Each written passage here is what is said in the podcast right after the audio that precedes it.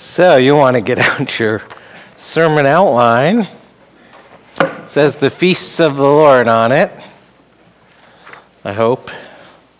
And uh, we are in Exodus 23 as we fly through this Old Testament book. So, this is one of those passages that you would probably skip over just sort of tells you some things going on. It's got some rules, some requirements, uh, some laws, and you'd say, okay, that's good. And let's move on to the good stuff. And uh, hopefully, I'll convince you today that this is part of the good stuff. So, if you turn with me to Exodus 23, we're going to read verses 10 through 19 uh, this morning. Please listen carefully as this is God's word. For six years you shall sow your land and gather in its yield. But the seventh year you shall let it rest and lie fallow, that the poor of your people may eat, and what they leave the beasts of the field may eat. You shall do likewise with your vineyard and with your olive orchard. Six days you shall do your work, but on the seventh day you shall rest, that your ox and your donkey may have rest, and the son of your servant woman and the alien may be refreshed. Pay attention to all I have said to you, and make no mention of the names of other gods, nor let it be heard on your lips. Three times in the year you shall keep a feast to me. Shall keep the feast of unleavened bread. As I commanded you, you shall eat unleavened bread for seven days at the appointed time in the month of Aviv. For in it you came out of Egypt. None shall appear before me empty handed. Shall keep the feast of harvest of the first fruits of your labor of what you sow in the field. You shall keep the feast of ingathering at the end of the year, when you gather in from the field the fruit of your labor. Three times in the year shall all your males appear before the Lord God. You shall not offer the blood of my sacrifice with anything leavened, or let the fat of my feast remain until the morning. The best of the firstfruits of your ground you shall bring into the house of the Lord your God. You shall not boil a young goat in its mother's milk. I'm sure you all understand everything there. But it is God's Word, and it does have meaning for us. And whenever we read something that seems a little different or odd, we always have to ask, what does God want us to know? Why did He put it here? And so we need to ask those questions this morning. Before we get into it, let's pray. Heavenly Father, this is your word, and we always need it. We need to be reminded of what makes God great. We need the glory of the Lord. We need to remind, be reminded that Exodus isn't just history, but is a redemption story. And we need to be reminded today that these feasts aren't just a party, but a celebration of our salvation. Thank you that Exodus points us to our Redeemer. We need the salvation he offers. And so we pray, by the power of the Holy Spirit, help us see Jesus. In his name we pray. Amen. Amen. Well, this week, Deb Farrow told me I don't talk about baseball enough. so consider this a makeup introduction. Actually, a former professor of spiritual formation at Reformed Theological Seminary in Orlando, Dr. Chuck DeGroat, he writes about the beginning of his career as a Christian counselor. And uh, when he was just starting out and getting credentialed, he was required to serve first as a clinical intern, which is a pretty typical medical practice. And uh, one of his first clients was a man twice his age. He was only 27 at the time and feeling pretty inadequate. And after about the third session, his client began talking about his father, which is not an uncommon conversation in counseling. Now, somewhere along the way, and as a, a father and a grandfather, I think I can get away with saying this. But somewhere along the way, most fathers discover, however unintentional, that they've become a contributor to the grand story of parental disappointment. Which we figure out about the time the word dad becomes a multisyllabic word. It's usually accompanied by eye rolling.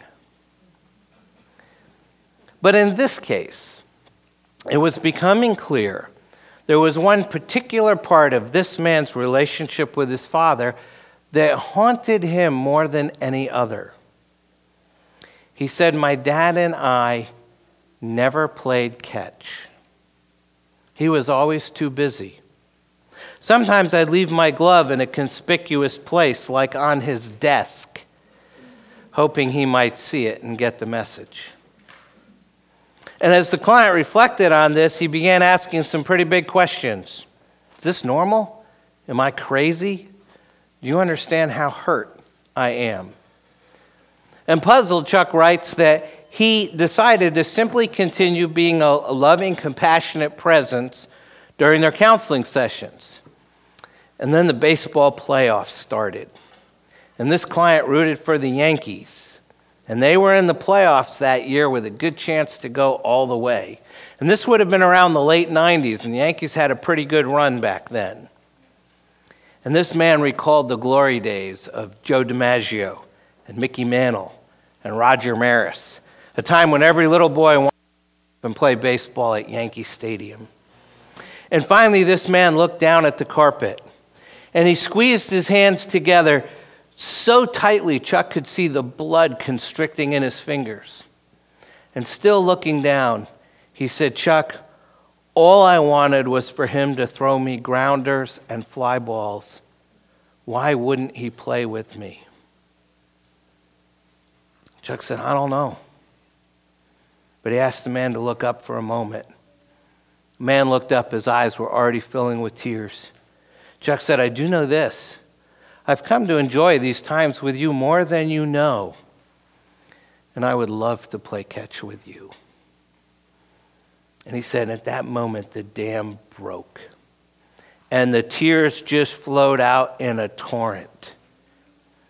He said it was an awesome, sacred moment.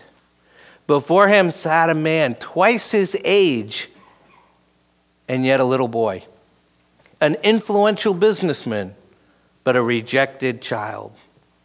And in that instant, Chuck says he discovered the power of relationship. He discovered the power of covenant love.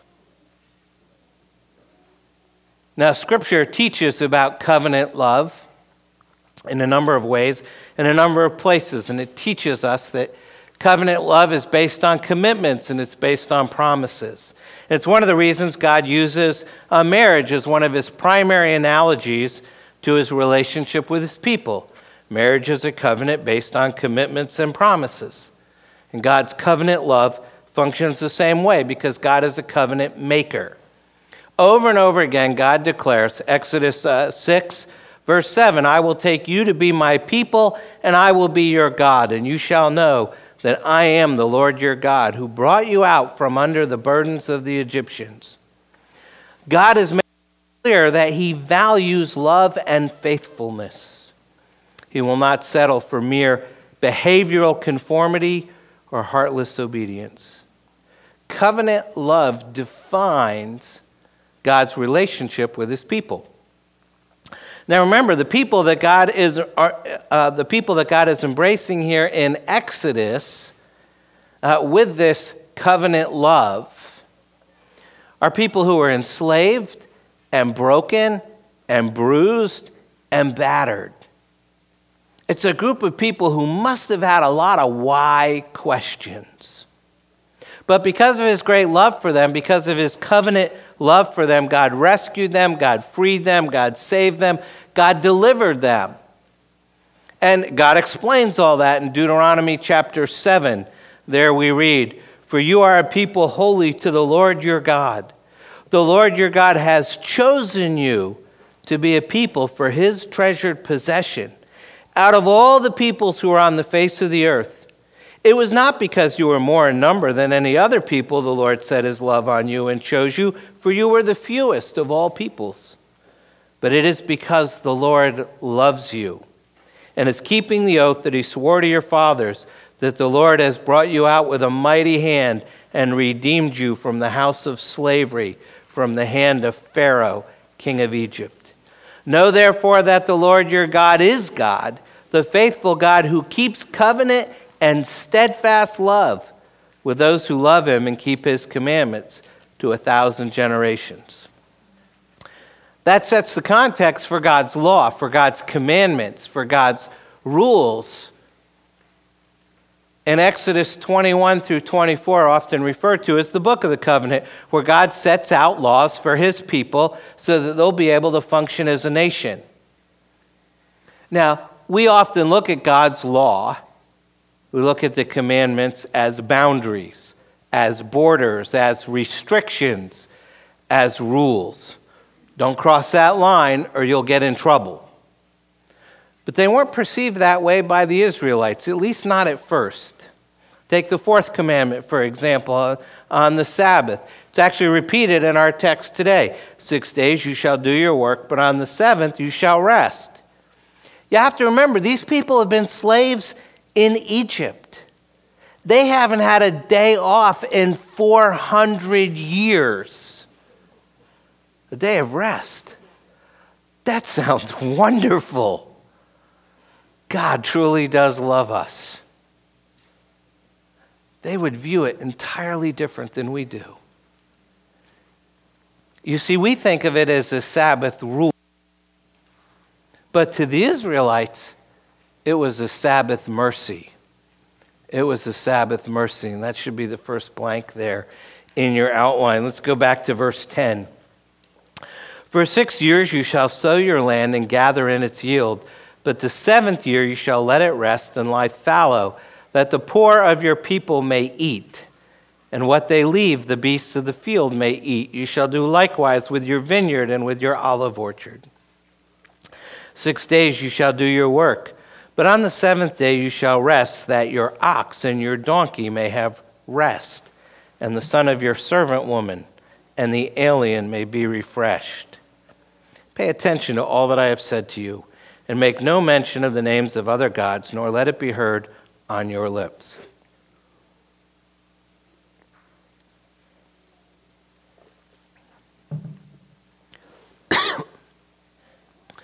So, at first glance, you read this, and it doesn't seem like it has a whole lot to do with mercy. It's about keeping the Sabbath. We associate the Sabbath with worship. However, if we read Exodus 23 carefully, we'll discover it's really about mercy.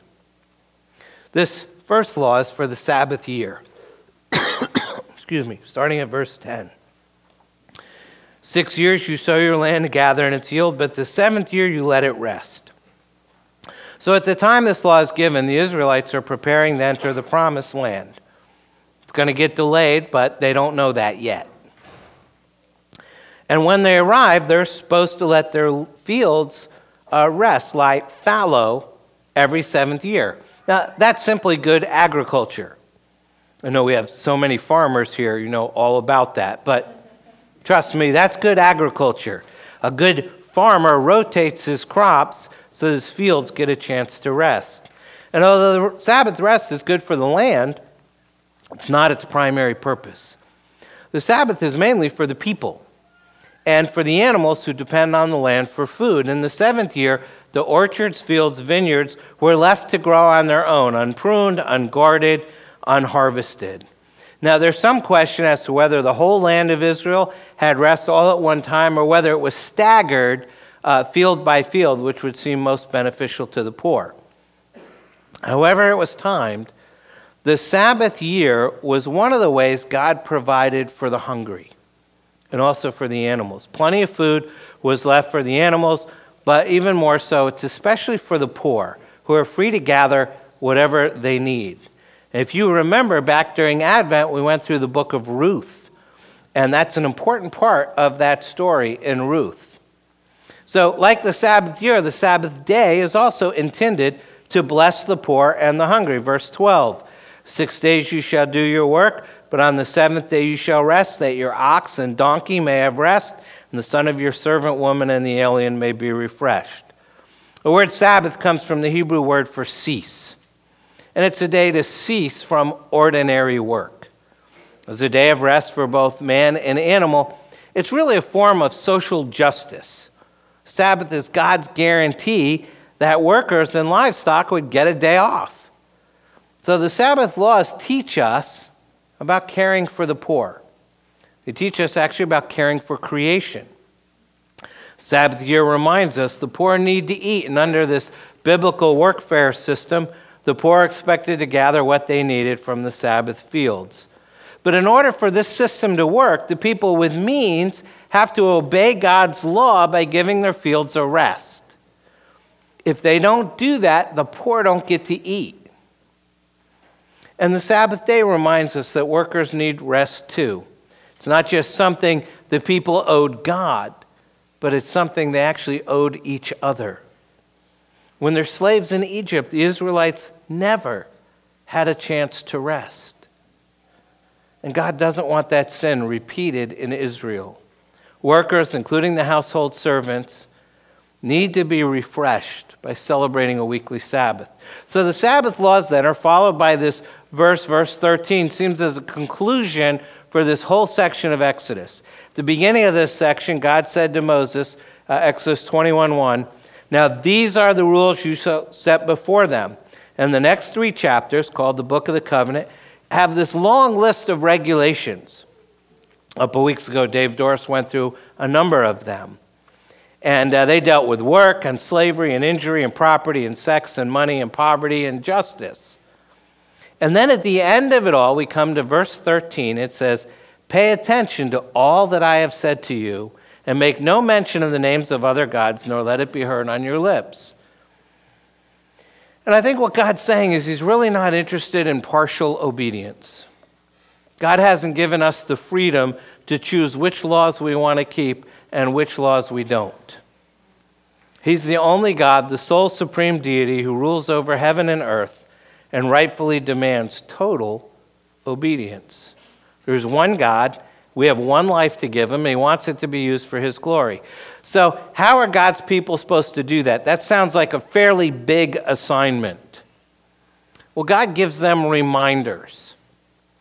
And so, three times a year, they went to a feast of remembrance where they would be reminded of what God did for them and they'd be reminded of what they were supposed to do for God. And these feasts of remembrance are known as pilgrim feasts. Pilgrim feasts, starting at verse 14. Three times in the year you shall keep a feast to me. Shall keep the feast of unleavened bread. As I commanded you, you shall eat unleavened bread for seven days at the appointed time in the month of Aviv, for in it you came out of Egypt. None shall appear before me empty handed. You shall keep the feast of harvest of the first fruits of your labor, of what you sow in the field. You shall keep the feast of ingathering at the end of the year, when you gather in from the field the fruit of your labor. Now, people throughout history have always gone on pilgrimages. St. Augustine said, Our hearts are restless until we find our rest in God. And as long as we're restless, we keep traveling and searching for God. And the idea of making a pilgrimage uh, to meet with God goes all the way back to Exodus. God says to his people here, verse 14, Three times in the year you shall keep a feast to me. It's the fulfillment of God's grand purpose for the Exodus. All the way back in Exodus 5, God told Pharaoh, Let his people go and hold a feast in his honor. There we read Exodus 5 1. Moses and Aaron went and said to Pharaoh, Thus says the Lord, the God of Israel, let my people go, that they may hold a feast to me in the wilderness. And so we find out this isn't a one time event. It's supposed to be done three times a year. There's three pilgrim feasts in the Hebrew calendar. And the first came in the springtime, and it's known as the Feast of Unleavened Bread.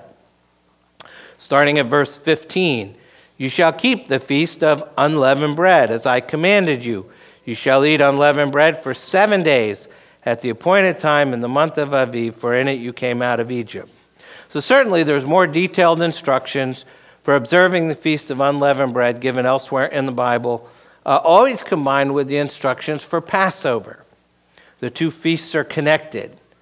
Passover is when every household in Egypt offered a sacrificial lamb to commemorate that night back in Egypt when they put blood on their doorposts and the angel of death passed over them.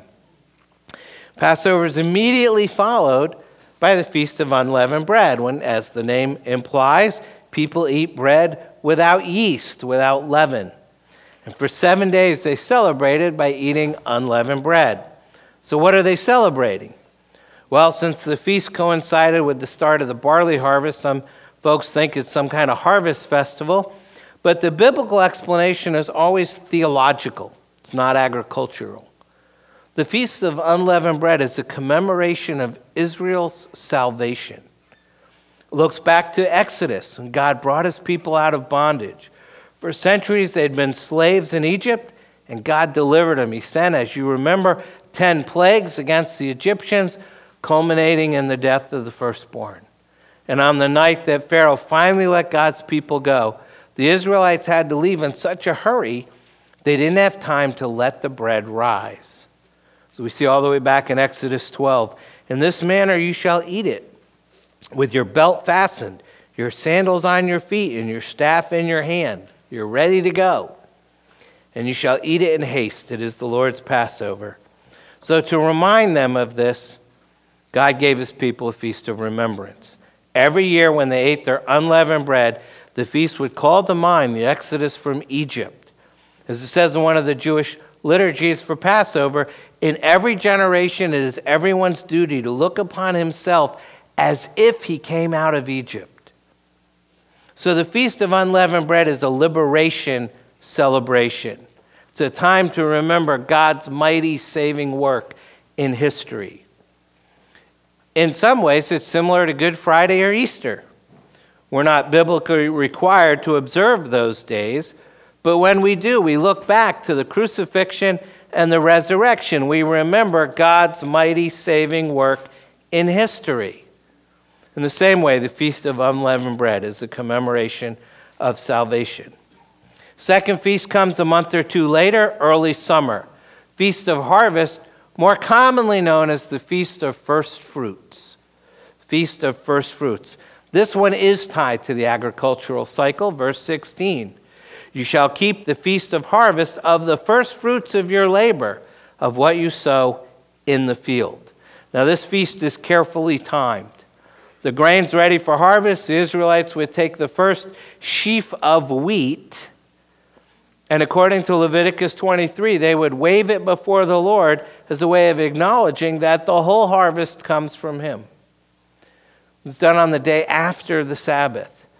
But that's only the beginning. Then they would count off seven full weeks, which explains why the celebration has another name called the Feast of Weeks. And then on the 50th day, the people would bring an offering to God. And the main thing they offered was bread, but not unleavened bread this time, but leavened bread, representing the fullness of the harvest. And they would also make sacrifices, a number of sacrifices, as the law required. In Leviticus 23, it tells us, You shall bring from your dwelling places two loaves of bread to be waved, made of two lengths of an ephah. They shall be of fine flour and they shall be baked with leaven as first fruits to the Lord. And you shall present with the bread seven lambs, a year old, without blemish, and one bull from the herd, and two rams. So that's ten animals. They shall be a burnt offering to the Lord with their grain offerings and their drink offerings, a food offering with a pleasing aroma to the Lord. And you shall offer one male goat for a sin offerings and two male lambs a year old as a sacrifice of peace offerings. So now up to 13 animals. And the priest shall wave them with the bread of the first fruits as a wave offering before the Lord with the two lambs. They shall be holy to the Lord for the priest, and you shall make a proclamation on the same day. You shall hold a holy convocation. You shall not do any ordinary work. It is a statute forever in all your dwelling places throughout your generations. So, actually, the, first, uh, the feast of first fruits is supposed to be a joyful celebration. The Israelites offer a variety of sacrifices to God a burnt offering, a grain offering, a drink offering, a peace offering, a wave offering. All first fruits given to the Lord out of deep gratitude. And they rest from all their work. And they gathered for public worship praising God as their provider, thanking Him for daily bread. So that's the second feast. It's basically at the beginning of the harvest time. Third feast also connected to the harvest, except it comes later in the autumn, seven months after Passover. All the crops have been safely gathered. The harvest is over. This is the Feast of Ingathering, which is more commonly known as the Feast of Booths. It says there, You shall keep the Feast of Ingathering at the end of the year, when you gather in from the field the fruit of your labor. It's, it's kind of like the American Thanksgiving. This is the Feast of Harvest Home. It took place after the final harvest when every stalk of grain from the field had been threshed, every olive in the orchard had been pressed, and every grape from the vineyard had been squeezed. And this feast lasted a full week, during which the Israelites lived in makeshift booths made of uh, leaves and, and branches. And it's why the festival is called the Feast of Booths or sometimes the Feast of Tabernacles. And God said to Moses, again, Leviticus 23, You shall celebrate it as a feast of the Lord for seven days in the year. It is a statute forever throughout your generations. You shall celebrate it in the seventh month. You shall dwell in booths for seven days. All native Israelites shall dwell in booths, that your generations may know I made the people of Israel dwell in booths when I brought them out of the land of Egypt. I am the Lord your God. So, like the Feast of Unleavened Bread, the Feast of Booths looks back to God's mighty saving work in history. Essentially, the people are camping out to remind them of the story of their salvation. After their escape from Egypt, the Israelites went out into the wilderness and they lived in tents. And by living in temporary living quarters for this week long festival, they reenact part of the Exodus every year. And by doing this, each new generation sort of enters into the Exodus experience. They become pilgrims all over again. And this strengthens their assurance of salvation. And the God who saved his people through the wilderness would continue to guide them on their way. And this feast also, the Feast of Booths, is a time of great celebration. The people have been working hard. They've been gathering in all the crops from the fields. And now that the work is done, it's time to rest and it's time to play. God wants his people to rejoice in a job well done. Deuteronomy 16 says, You shall rejoice in your feast you and your son and your daughter, your male servant and your female servant, the Levite, the sojourner, the fatherless, and the widow who are within your towns.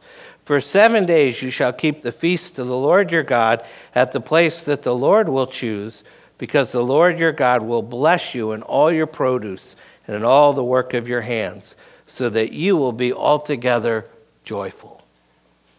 So it's a tangible expression of their joy.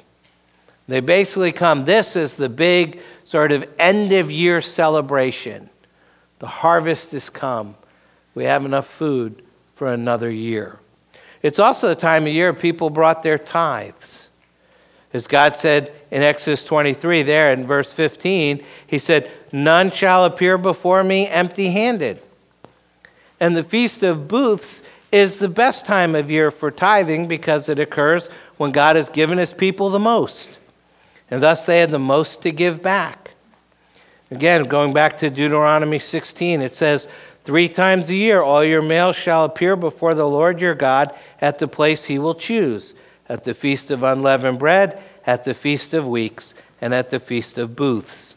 They shall not appear before the Lord empty handed. Every man shall give as he is able, according to the blessing of the Lord your God that he has given you. So we no longer keep these pilgrim feasts.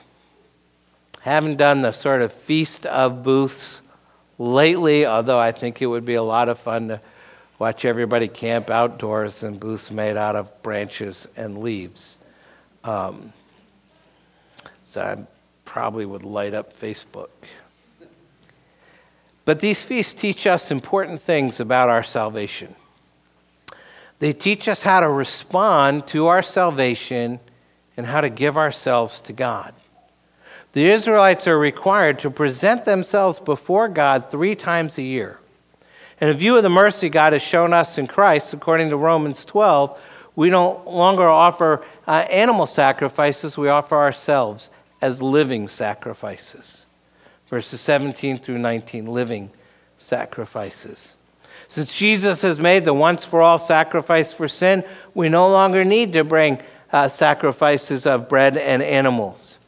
But what we can give him is a living sacrifice, our lives offered up to his service. And the regulations for the pilgrim feast help us to know what kind of sacrifice is pleasing to God. After listing the annual festivals, God gives important instructions about how they should be observed, starting at verse 17. Says, Three times in the year shall all your males appear before the Lord God. You shall not offer the blood of my sacrifice with anything leavened, or let the fat of my feast remain until the morning.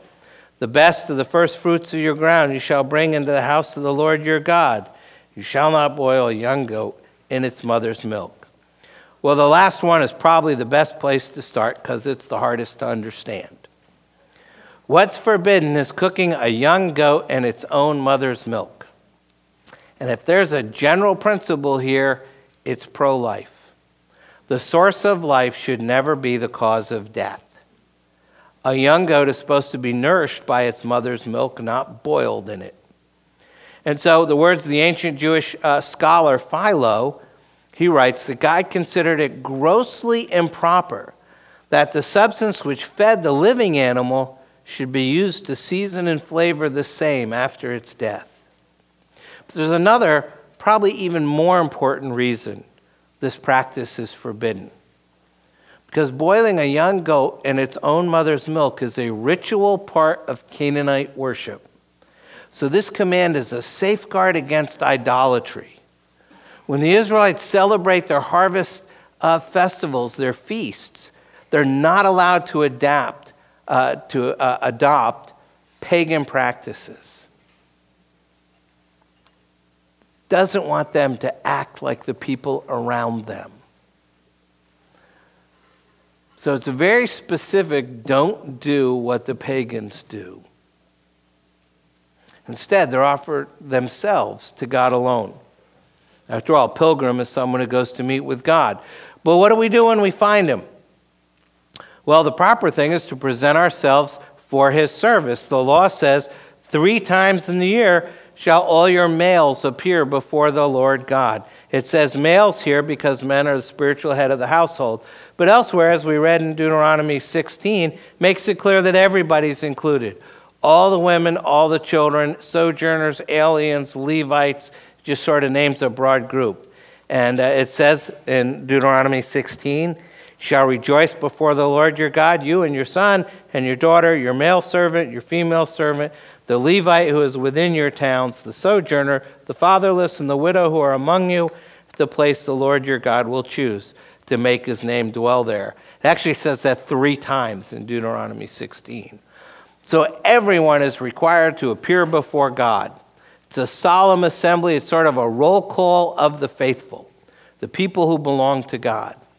And therefore, all the Israelites are to present themselves to their Lord and Savior. As their sovereign Lord, God claims exclusive rights to their service. Their worship, their obedience, their service belong to Him alone, and not to any other uh, gods or deities. Same is true for every believer in Jesus Christ. We're called to offer ourselves to God and to God alone. Well, how are we to do this? First, we're to offer ourselves to God repeatedly. Repeatedly. God commands his people to make a pilgrimage not just once, but three times a year. The Israelites presented themselves to God repeatedly. Helps us understand something important about the Christian life. Some Christians think that giving their lives to Jesus is something you only do at the beginning of your Christian life. And once you've made a decision, uh, you can go back to living your life however you please, and you can do whatever you want. But if we claim to follow Christ, we need to keep giving ourselves to Christ offering ourselves as living sacrifices isn't a one time thing. It's one reason it's vital for us to attend weekly public corporate worship. Because every time we gather with God's people, we present ourselves to the sovereign Lord and offer ourselves to his service all over again. We're offer ourselves repeatedly. Second, we're to offer ourselves to God righteously. Righteously. It's to say we're called to be holy. God says, verse 18, You shall not offer the blood of my sacrifice with anything leavened. Now, this regulation is associated with the Feast of Unleavened Bread. However, it applies to other sacrifices as well. And the mention of a sacrifice reminds us that we can only come to God on the basis of a blood offering, which is what we do every time we worship in the name of Jesus Christ. By his death on the cross, Jesus has made the atoning sacrifice for our sin. But what about the yeast? Why are the Israelites forbidden to offer a sacrifice that includes any kind of yeast? Well, as we've seen, the Bible uses yeast as a symbol of separation from sin. It's a symbol for the spread of sin. So keeping yeast away from the sacrifice shows separation uh, from sin. So it wouldn't be right for the people to present themselves to God, no matter how often they repeat it, and then return to their old patterns of sin. They're called to put away unrighteousness, and that's symbolized by making unleavened offerings. God wants us to lead holy lives. We offer Him our best service when we're careful to live righteously. Third, we're called to offer ourselves to God wholeheartedly. God says again, verse 18, shall not offer the blood of my sacrifice with anything leavened, or let the fat of my feast remain until the morning. This regulation is not about keep, keeping the kitchen clean. That's not a bad thing, but that's not what it's about. It actually has an important spiritual purpose. Today, fat is usually considered unhealthy. But in the ancient world, it was the choicest, the juiciest, the best part of the animal. It actually still is. But the temptation would have been to leave some fat on the altar and come back and get it the next morning. And the reality is, we face the same temptation in the Christian life offer ourselves to God, but at the same time, hold something back. We're willing to serve God, but we want to keep something for ourselves. So we worship Him on Sundays, but not in our daily work. Or we praise Him in our worship, but we don't talk about Him with our friends. Or we try to please Him in our ministry, but not in our use of entertainment. We're willing to help the needy as long as it doesn't require us to give up our own comfort. God says, Don't leave any fat on the altar. I want everything you have to offer. God wants the best we have to offer. And this is part of what it means to serve Him wholeheartedly.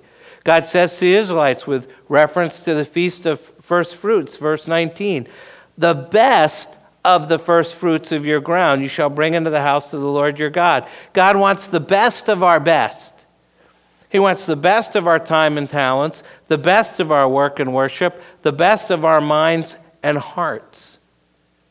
He wants us to be living sacrifices continually offering ourselves to Him for righteous, wholehearted service.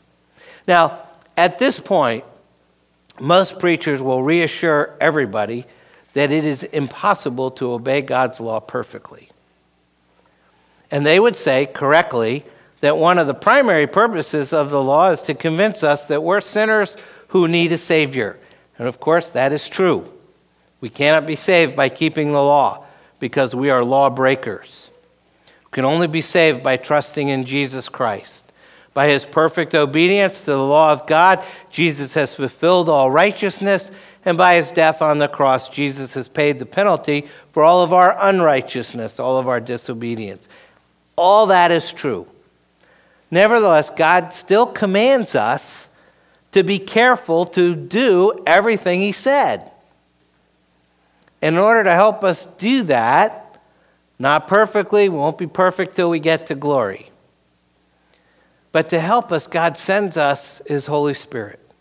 And part of the Spirit's work, not the sole part, but part of the Spirit's work is to help us do what's pleasing to God.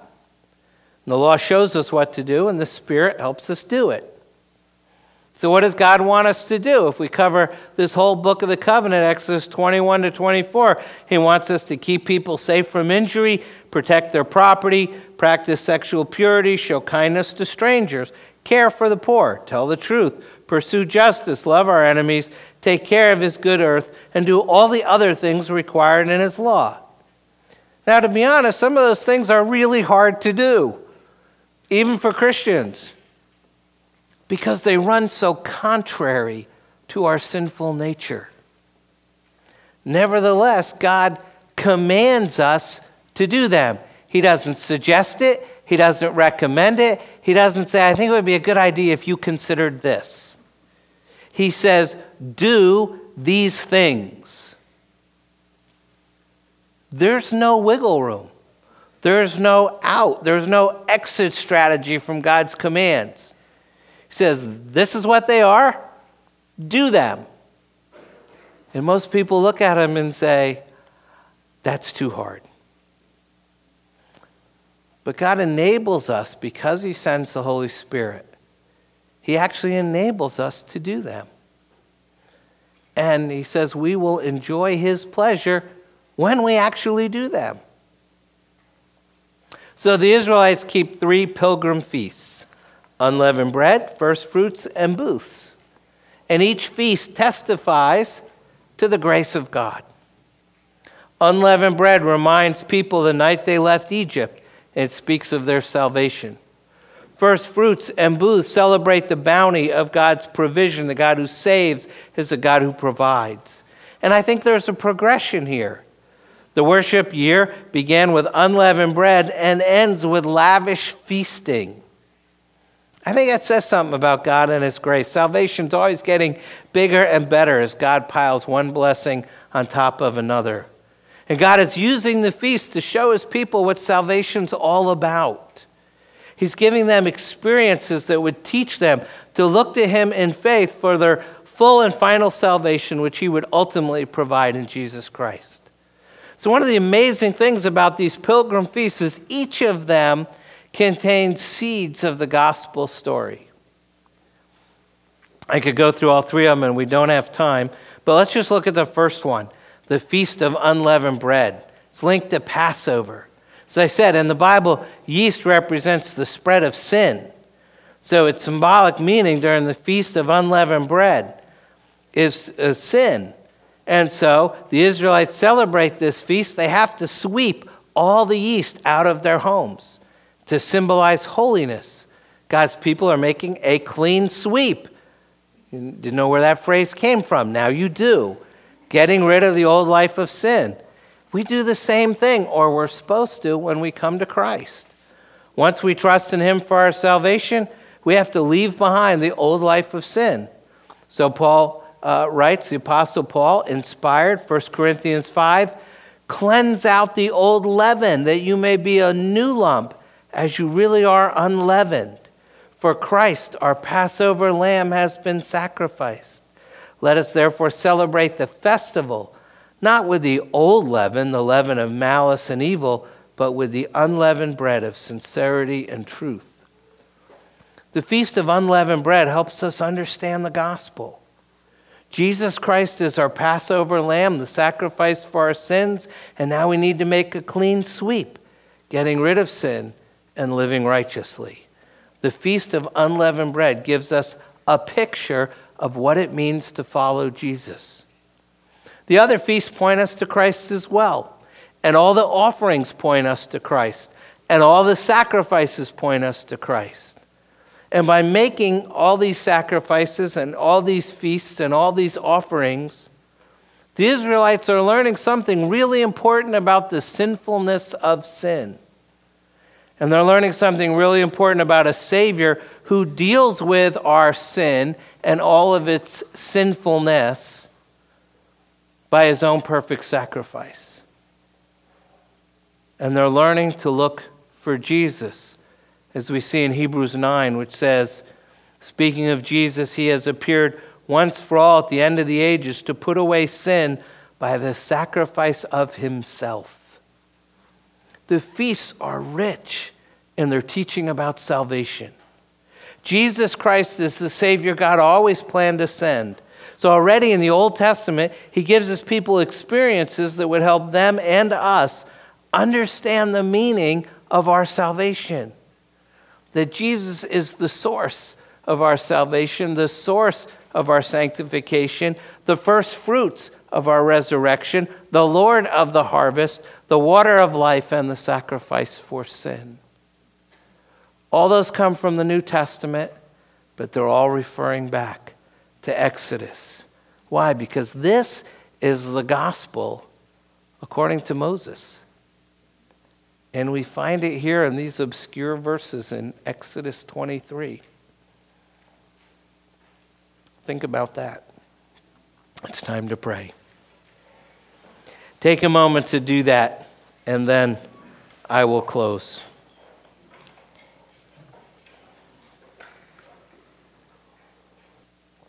Our Lord and our God, thank you that once again you have spoken to us by your Son. Open our eyes that we might see our sin and see our Savior. Teach us again the surpassing value of knowing Christ Jesus our Lord. Lord, we acknowledge that through the work of Christ on the cross, the sacrifice for our sin has been paid for once and for all. That Christ, our Passover lamb, has been sacrificed for us. Let us live in gratitude, in righteousness, being wholehearted, loving Jesus and loving each other. Truth be told, we're not very good at any of those things. So we ask by the power of your Holy Spirit to build gospel life into our life, that we might actually live as people who know your covenant love. We ask all these things in the name of our Lord and Savior, Jesus Christ, who lives and reigns with you in the Holy Spirit, one God, now and forever. Amen.